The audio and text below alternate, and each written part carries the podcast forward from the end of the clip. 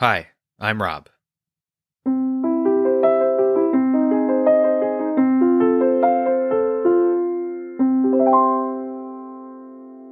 Tale number 12 The Case of the Vanishing Chicken.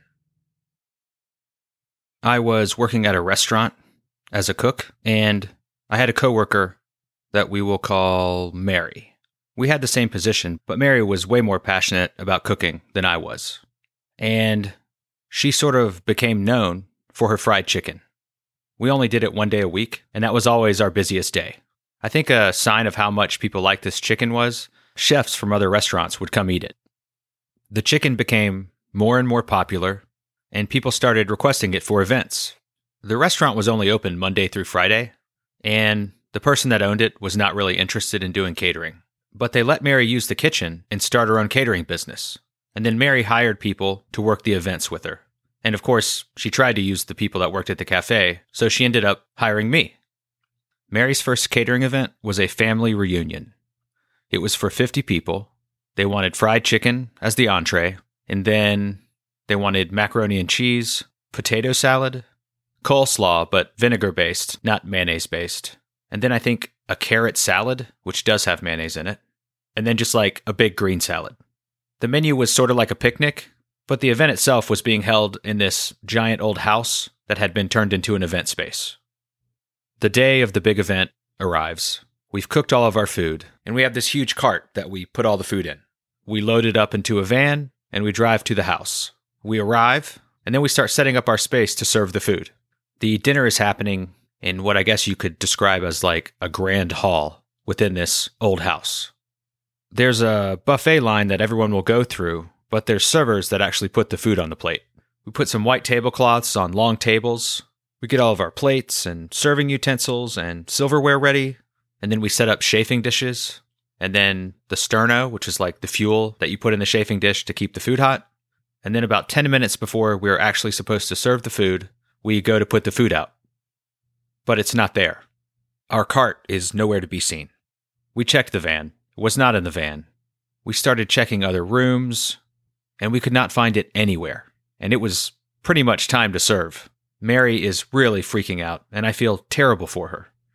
We all know we brought the food in, but we just can't find it. By that time, the event staff that actually work at the house, they're looking everywhere and helping us. There was a separate bar area with a bartender. He starts helping us, but the food is nowhere to be seen. It vanished. Then we get word that there's a 30 minute delay for dinner. Apparently, there's some major family drama at this family reunion. They were out somewhere on the property taking photos of everyone, and they took them out there in golf carts. And while they were doing the photo shoot, someone took the keys out of the golf carts, so they had to send out more golf carts to bring them back. This was the first time that night that I heard the term saboteur being used. And I don't know who said it, but once the idea had been introduced, Mary really took hold of it and immediately made the connection that this saboteur had taken our food. So this 30 minute window opens up to find our food. And now it appears that it's actually been stolen intentionally. And Mary takes control of the situation, switches gears, and says, We have to have food here in 30 minutes. Any food. We get out our phones and start brainstorming. There's a Kentucky Fried Chicken 10 minutes away. We send one of our other staff members to buy all their fried chicken. Mary and I head to a grocery store a few minutes away. They also have fried chicken, but they only have 16 pieces left, and their operation is shut down for the day. There won't be any more. And then they also have pre made potato salad. We buy all of their pre made potato salad. They have pre made carrot salad. We buy a bunch of that. Then we get shredded cabbage, and the ingredients she needs to make the slaw, and we're able to get stuff for the green salad. So, apart from homemade salad dressings, it will be pretty much the same. I think the genius thing that Mary did was she bought things to add to the pre made salads. So, like for the potato salad, it had so much mayonnaise in it, it was almost soupy. She bought instant mashed potatoes and mixed some of those in there, and it like tightened up the potato salad. And then with the carrot salad, it was also pretty gross, so she added more carrots. Our coworker was able to get 24 pieces of fried chicken from KFC. So that put us up to 40 pieces of fried chicken, but some of those were like small pieces, like wings. We definitely needed more. So he had them start cooking more and brought us what they had. For the macaroni and cheese, we had to get more creative. There was like a southern buffet that was pretty close. We called them, told them our situation, and they agreed to sell us a whole pan of macaroni and cheese. And they said their macaroni and cheese was homemade. We were really excited about that. But when we picked it up, it was just like frozen mac and cheese that had been, you know, cooked in an oven. It was definitely not up to Mary's standards, but it's what we had. By the time 30 minutes had rolled around, we had recreated the entire meal fried chicken, macaroni and cheese, potato salad, coleslaw, carrot salad, and a green salad. The people arrived to eat, we served them, we didn't run out of food. All things considered, it was a great success. And the crazy thing was, they loved the food. So many compliments. Mary thought they were just being nice, but afterwards, the people that had ordered the food came up, thanked her, said they were so happy with the food and they would definitely use her again for future events. And they did end up hiring Mary again for another event. And they didn't like the food as much. They asked her if she had changed her recipes, which is pretty funny. But what happened to the food that we cooked? Well, the event ended and we began to clean up. And Mary shifted from making this dinner work at all costs to detective mode. That food had cost a lot of money, and since we'd had to go buy a bunch more food for retail, Mary was losing a lot of money on this event. She was not going to be able to like sell the food, but she just wanted to know what happened.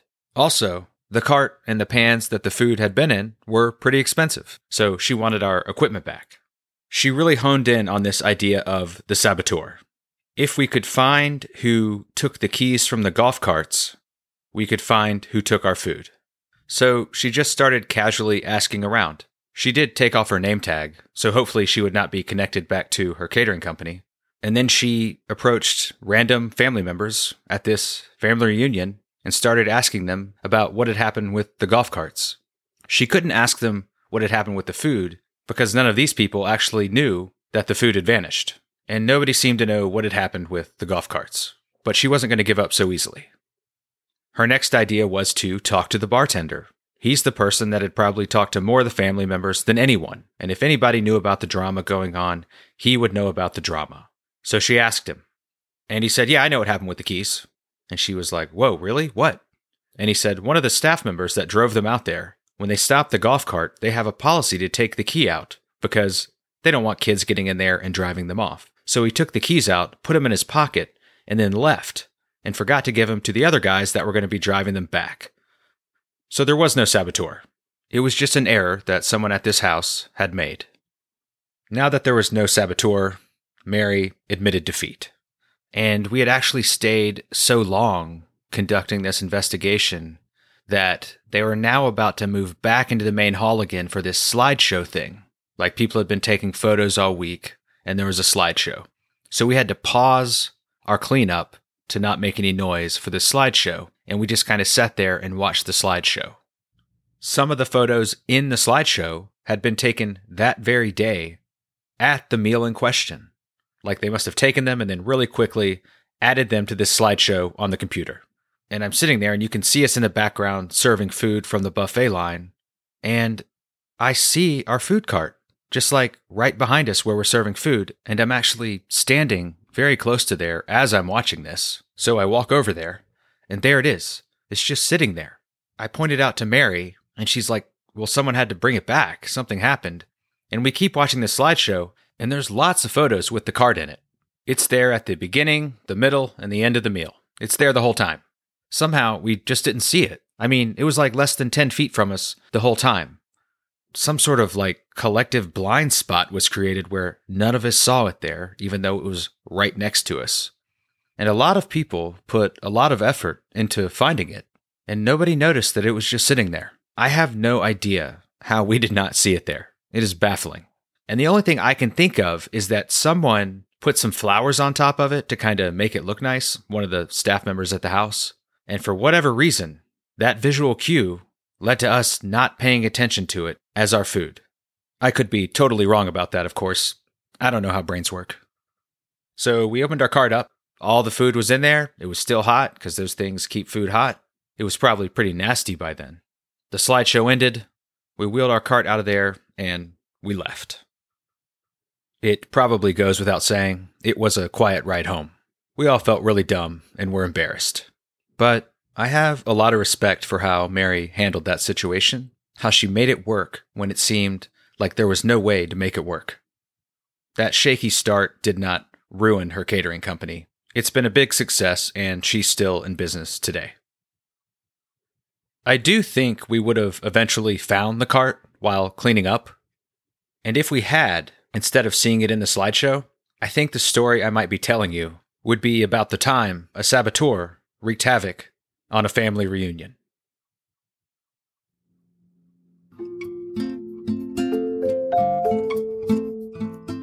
Rob Tells Tales is produced by me, Rob Tiffin. I had some additional editing help from Ben Lamb. The cover art is by Marcella Johnson. She also came up with the title. The end credits music is by Poddington Bear. You can find us on Instagram, Facebook, and at robtellstales.com. This podcast would have not been possible without Ben, Marcella, and Melanie. Thank you, and thanks for listening.